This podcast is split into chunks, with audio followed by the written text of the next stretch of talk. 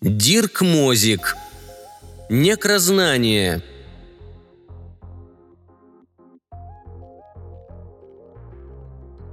«Чем могу помочь вам, сэр?» Крошечный седобородый старичок услужливо наклонился над прилавком. Рашид мгновение подумал, но все же прошел мимо, ни слова не говоря. Он направился к одному из высоченных шкафов с пыльными книгами, поглядел на них – потом развернулся и углубился в один из слабо освещенных проходов между стеллажами старейшей оккультной книготорговой лавки. Гость молча оглядывал ряды ветхих, побуревших, посеревших корешков, мимоходом касаясь то одного заплесневелого тома, то другого. Вытащив один, на хребте которого отсутствовали всякие видимые обозначения, он убедился, что золотые рыбки обошлись с ним немилосердно – и поставил книгу обратно. Маленький обладатель бороды, придававший ему сверхъестественное сходство с Зигмундом Фрейдом, только плечами пожал. Странные типы, посещавшие этот неухоженный хламовник, частенько его игнорировали, он к этому привык. Фыркнув, он вернулся к экземпляру любви с заднего фасада, который подцепил минуту назад, исключительно для борьбы с утренней скукой. Несмотря на первую половину дня, Город уже плавился от жары. Высокий жилистый незнакомец с орлиным носом был единственным покупателем, ну хотя бы потенциальным, за последние два часа. «Китап...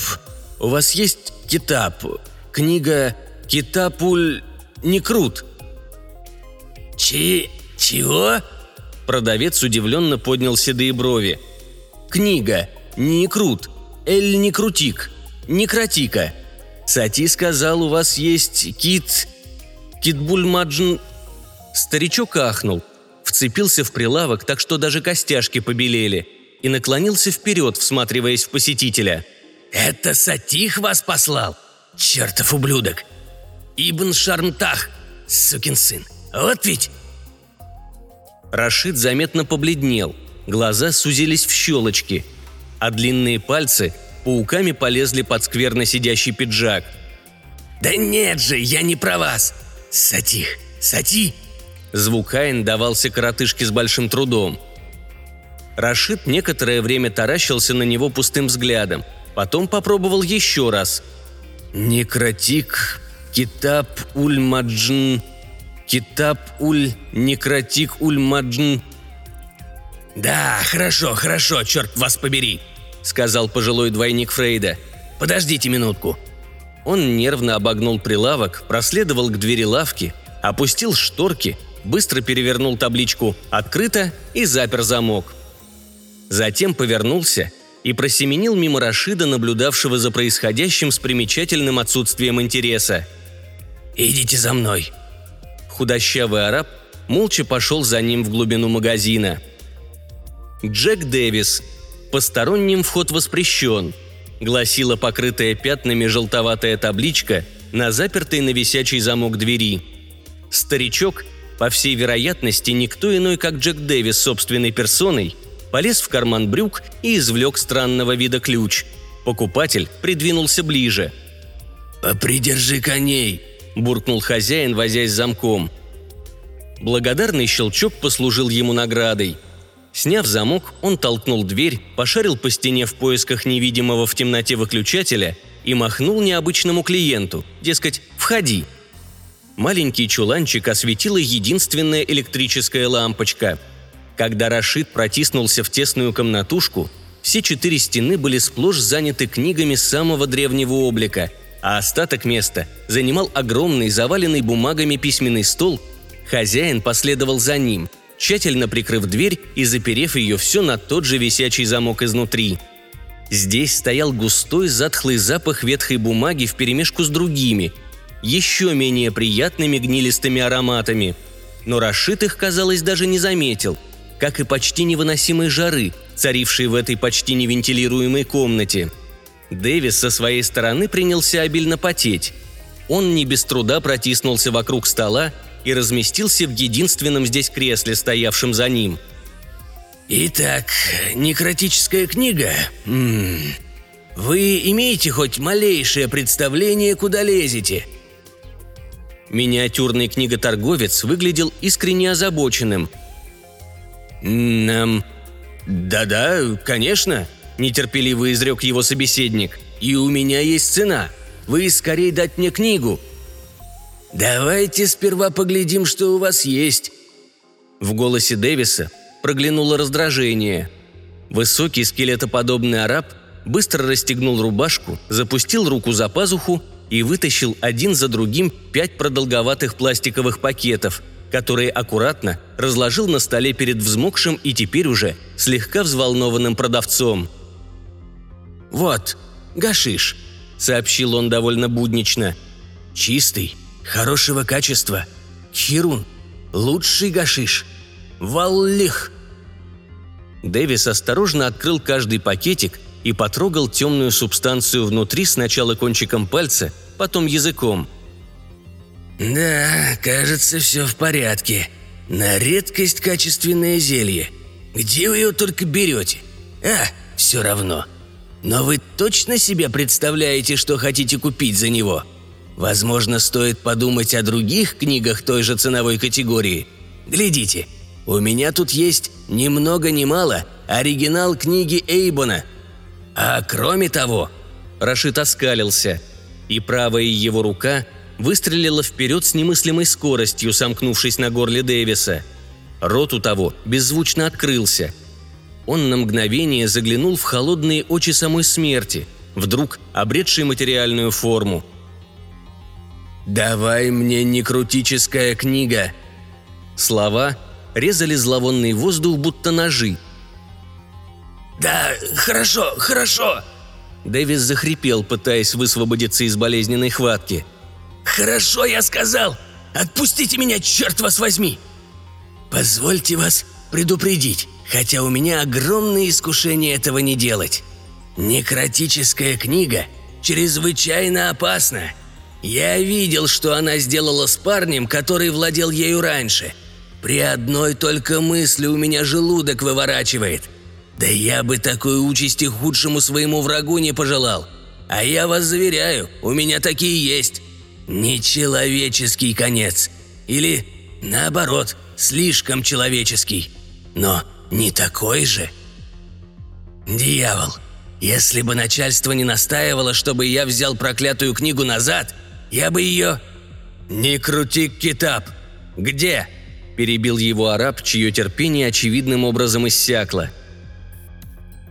«Не уверен, что вы понимаете», Джек Дэвис предпринял последнюю отчаянную попытку. «Это проклятая книга. Свиток. Пергамент. Меня, к счастью, избавили от необходимости его лицезреть.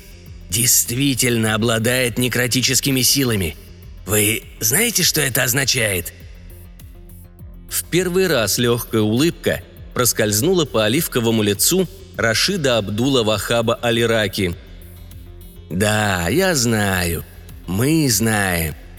Китаб Тумарна Аль-Мид Уимаджна обладает властью, равной которой нет у других книг. Даже у Китаб Улязив. Мой повелитель тоже знает. Он есть великий собиратель запретного. Он знает. Он. Лимуль Китаб. Да, Тумарн. Тамерон нашел открыл то, что неведомо другим людям и джинни. Некротический книга может заставить плоть гнить, гнить при жизни, как паучий яд, который мой повелитель изучать. Локсоскелес, а, лаэта, некротоксин. Обращаться с ним надлежит осторожно. Мы также очень осторожен, когда обращаться с некротический китап Тумарн – мы никогда не касаться, работать на пространстве. Нет, на расстоянии. Очень безопасно. И еще альдуктор. Господин собирает. Он много других книг. Они нас защищают. Нет, Мы с многие запретные книги сейчас много сильных китап. Сильная защита от снаружи. Так где эта книга? Который китап? Да вы чокнутые оба, совсем сумасшедшие. Понятия не имею, как вы собираетесь... Китап! Таким тоном Рашид еще не говорил. В левой руке у него объявился тонкий кинжал. «Довольно, Игорь Кафир! Книгу!» повелительно потребовал он. «Да ладно, ладно. Это, в конце концов, твоя жизнь и того психа, что тебя нанял. Я честно пытался вас предупредить. Вот, вот она, уже достаю». Трясущимися руками Дэвис снял с одной из полок на правой стене четыре толстенных тома, за которыми оказался причудливо изукрашенный и запечатанный ларец. Показав на него пальцем, он прошептал – «Вот, забирай чертову шкатулку. Бери ее сам. Чертова книга, или что она там такое, внутри». Рашид мгновенно обогнул стол и уже стоял перед полкой. Ни секунды не колеблясь, он протянул руку и вытащил ящичек из его тайного убежища. Потом повертел его в воздухе, ощупывая пальцами большие восковые печати и тонкую позеленевшую цепочку, которой он был обмотан – а, печать Араджма. Все, как и было обещано. Но я должен открыть и убедиться. Джек Дэвис подскочил, бледный как смерть, и наставил на него маленький синеватый револьвер, который, словно по волшебству, возник у него в руке. «Даже думать не смей открывать эту штуку здесь!» – взвизгнул он. Его мокрое от пота лицо являло прелюбопытную с мимической точки зрения смесь гнева и страха – Пистолет смотрел точнёхонько Рашиду в лоб. «Я тебе уже говорил», — продолжал Дэвис, едва дыша. «Я видел, что случилось с последним идиотом, который путался с этой дрянью. И я не дам тебе открыть чертову шкатулку в моем присутствии. Даже не мечтай. Только тронь еще раз одну из печатей, и клянусь, я тебе мозги вышибу. И, между прочим, окажу тебе этим услугу. Еще спасибо мне потом скажешь. Бери проклятый ящик и выметайся отсюда!» Рашид изобразил нечто похожее на ухмылку. Происходящее его явно забавляло. «Вальх, не надо мне угрожать, Кефир. Ухожу, уже ухожу. Ты сам понимаешь, что если предал нас, и в ларце нет книги Тамирона, ты умрешь, и смерть твоя будет хуже, хуже тысячи преисподних. «Валаннат уль алам алейкум!» Тут араб разразился гомерическим хохотом и ткнул пальцем в дверь, на которой красовался замок. «Иди отпирай!» Торговец в ажитации кинулся к двери. Не сводя оружие с клиента, сдернул замок, распахнул ее и отскочил, дав тому пройти. Рашид проследовал на выход, даже не оглянувшись. Карло Карелли оторвался от газеты, распростертой на его богато украшенном письменном столе. Один из его телохранителей только что втолкнул в кабинет маленького человечка с седой бородой. «А, Джек, Каро Амико, как поживаешь? Садись, садись, устраивайся поудобнее. Ты уже читал сегодняшние газеты? Какое безобразие, а? Что за гадкие вещи творятся в этом городе?» «Дьявол, мистер Карелли! И вы так спокойно об этом говорите?» Дэвиса, казалось, поймали враги и завязали в несколько тугих узлов. «Ой, да ладно тебе, Джек. Ты, сдается мне, не только стареешь, ты делаешься каким-то мягкотелым. А по-моему, эти чудаки смешные. Ты только вообрази, на какие жертвы они пошли. Забрали у тебя лакоса, сунули под стеклянный колпак и ну открывать ее механическими руками с дистанционным управлением из другой комнаты. А? Каково? Как будто она сейчас возьмет и сделает бабах. Джузеппе съездил к ним попозже, прикинулся репортером. Так представь, они даже пентаграммы там нарисовали и кучу свечек зажгли. И еще книги разложили на таких забавных пьедесталах перед смотровым окном – «Давай, Джек, расслабься уже. Мы с тобой достаточно долго этим занимаемся».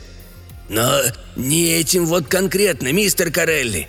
Всякое барахло – это одно дело, а «Ай, Джек, ну неужели тебе не нравится юмор всей этой ситуации?» Расхохотался тучный мужчина за роскошным столом, попыхивая сигарой. «Так и вижу бедных дураков в окружении всякого оккультного мусора. Читают из своих бесполезных книжонок. Этот твой чокнутый араб наверняка что-нибудь декламирует из Некрономикона или еще какого старого дерьма. Ха! А этот стукнутый коллекционер – доктор Карл Эриксон, воодушевившись, что ничего страшного не случилось, когда ихние инструменты открыли ларец, велит иракскому воришке прочесть арабский текст из некротической книги. О боже! Да они, вообрази, даже крыс принесли. Трех. Рассадили по клеткам вокруг книги, как будто она могла подействовать на них.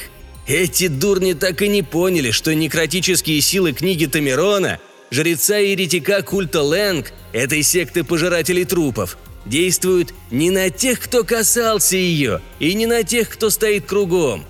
Эй, Джек, ты что-то побледнел. Держу пари, ты и сам не знаешь, как она действует. Мистер Карелли, а вы-то знаете, какие силы стоят за этой демонической книгой? Вы понимаете, как она работает?» Коротышка содрогнулся.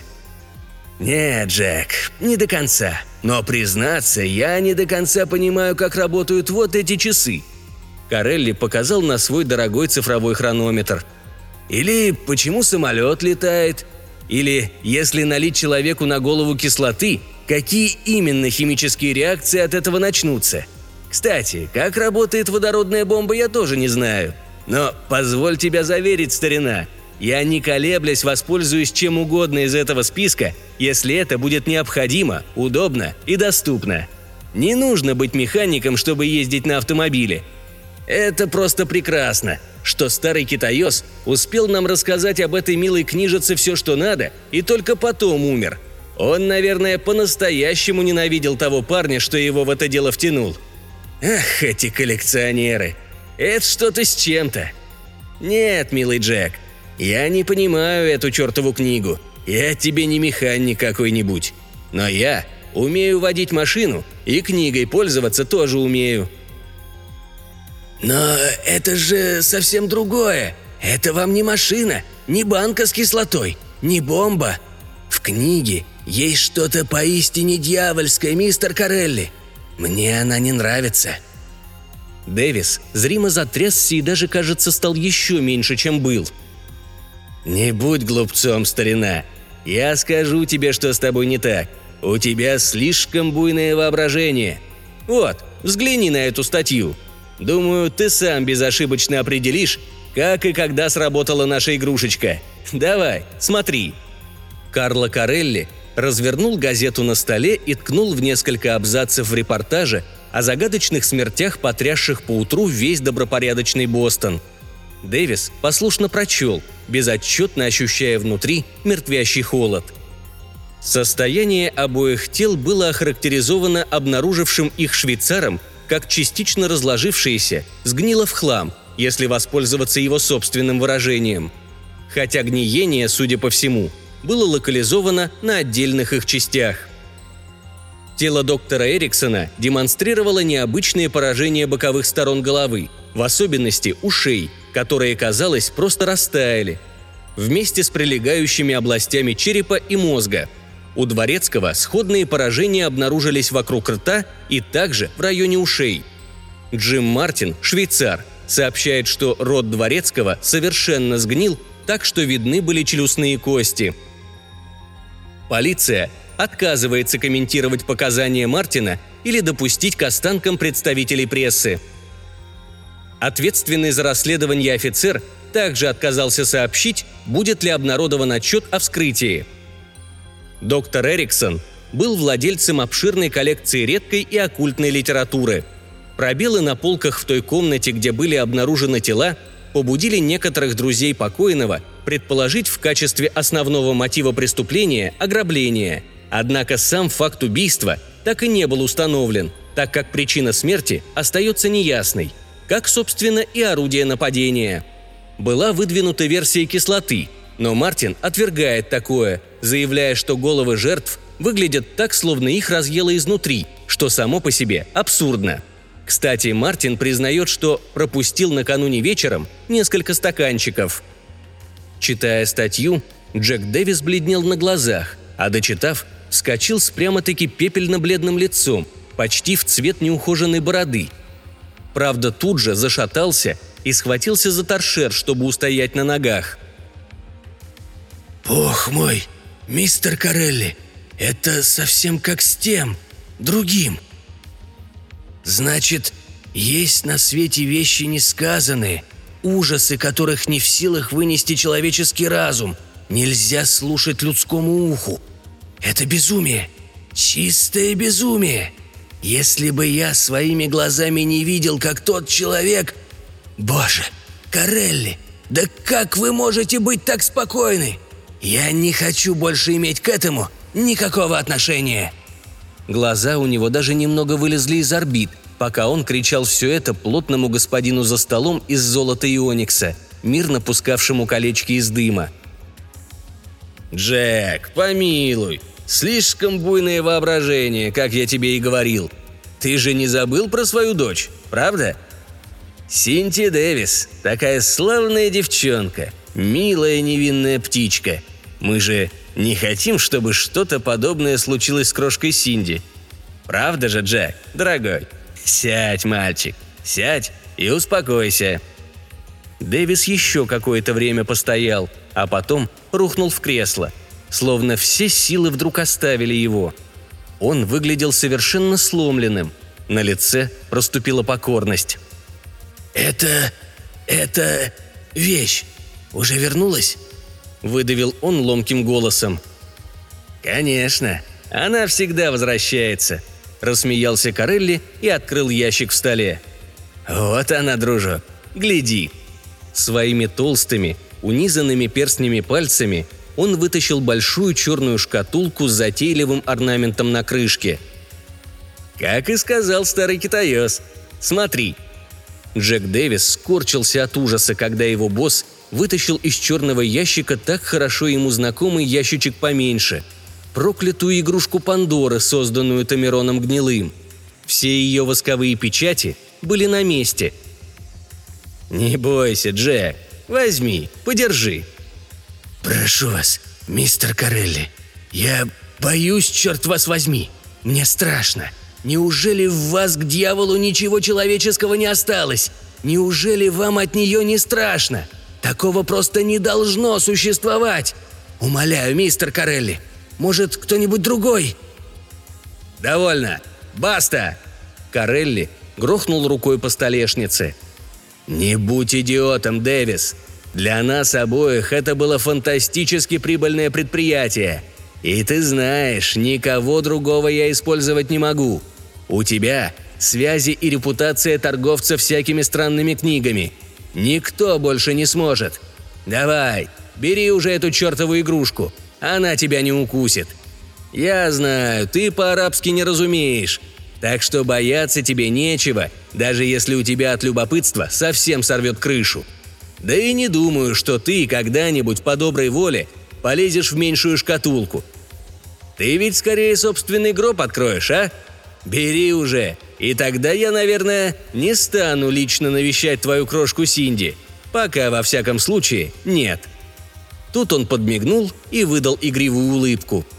Едва держась на ногах, Джек Дэвис с видимым отвращением принял странную шкатулку с восковыми печатями и тут же, немедля, принялся заворачивать ее в валявшуюся на столе газету, словно старался не касаться лишний раз руками этого орудия смерти и безумия. Карелли громко захихикал. «Мой милый Джек, старик, можно подумать, я змею тебе в руки дал. Уверен, ты со всем этим справишься. Так ведь? Ах, эти охотники за странными книжками. У них бывает действительно превосходный товар. Качество вот этого, последнего, просто первый сорт, выше всяких похвал. Бедные психи на что угодно пойдут, лишь бы раздобыть вожделенную книгу. Ну, каждому свое, да, Джек? Дай мне хорошую пачку зеленых, и я тебе принесу на блюдечке весь мир. А вот ты, Джек, у тебя есть фетиш?» Дэвис не ответил, устремив пустой взгляд перед собой. «Боже ты мой, да тебя как пыльным мешком по голове ударили. Подумай лучше о хорошем. Твоя комиссия по последнему делу 10%, как обычно. А я положу тебе на счет еще тыщенку, в знак уважения. Кстати, ты скоро услышишь про одного богатого оккультиста, чудака, известного по имени Олень Давида. Так он сам не свой до всяких дурацких книжек. Он как раз давеча узнал, чисто случайно, разумеется.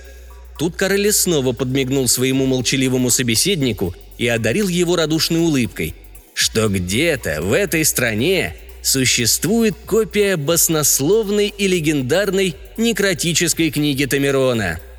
Я уже говорил, что он спит и видит, как бы добавить ее к своей коллекции. Он уже где-то слышал твое имя. Поговаривают, у тебя может иметься информация, если не сама эта ужасная книга, которой, конечно, никто в глаза не видел. Карелли снова счастливо расхохотался. «Стоимость уже удвоена», а то! Ты же знаешь, как эти редкие тома растут в цене. Особенно те, что уже больше не издаются, но остаются востребованы. Но мне же не нужно тебе все это объяснять, да, Джек? Я так понимаю, у этого парня, Давида, есть кое-какие связи на Востоке. А значит, и доступ к самому лучшему товару в количестве. Приятнейшая выйдет сделка. Ты так не считаешь? А ведь будут и другие – у нас с тобой настоящая золотая жила, мальчик мой. Кто бы мог подумать, что книги – это так весело. Вряд ли я хоть одну прочел с тех пор, как моя милая покойная матушка забросила мое религиозное образование. Так что, чао, Амико. Будем на связи, да? «Прости меня, Синди», – прошептал в ответ Джек Дэвис. Он медленно распрямился. Газетные листы посыпались к его ногам. А вот я, мистер Карелли, читал. Много читал и многое узнал. И даже кое-какой лгхат уль-арабиях, чертов ты ублюдок, Ибн Шармтах. Улыбка с лица Карелли куда-то испарилась. «Эй, Джек, ты что, спятил? Армандо! Артуро! Где вас...» Но было уже поздно. Джек Дэвис открыл шкатулку, вытащил книгу и принялся читать глубоким гулким голосом. На аукционе разгорелась настоящая свара за кое-какое имущество, от которого решила избавиться недавно овдовевшая сеньора Мария Карелли. Особенно отличился некий Олинус Давид, сумевший заполучить одну забавную восточную шкатулку. Глядя, как аукционист передает ее новому счастливому владельцу, Мария Карелли испытала странное облегчение, хотя в чем его причина, объяснить бы вряд ли смогла.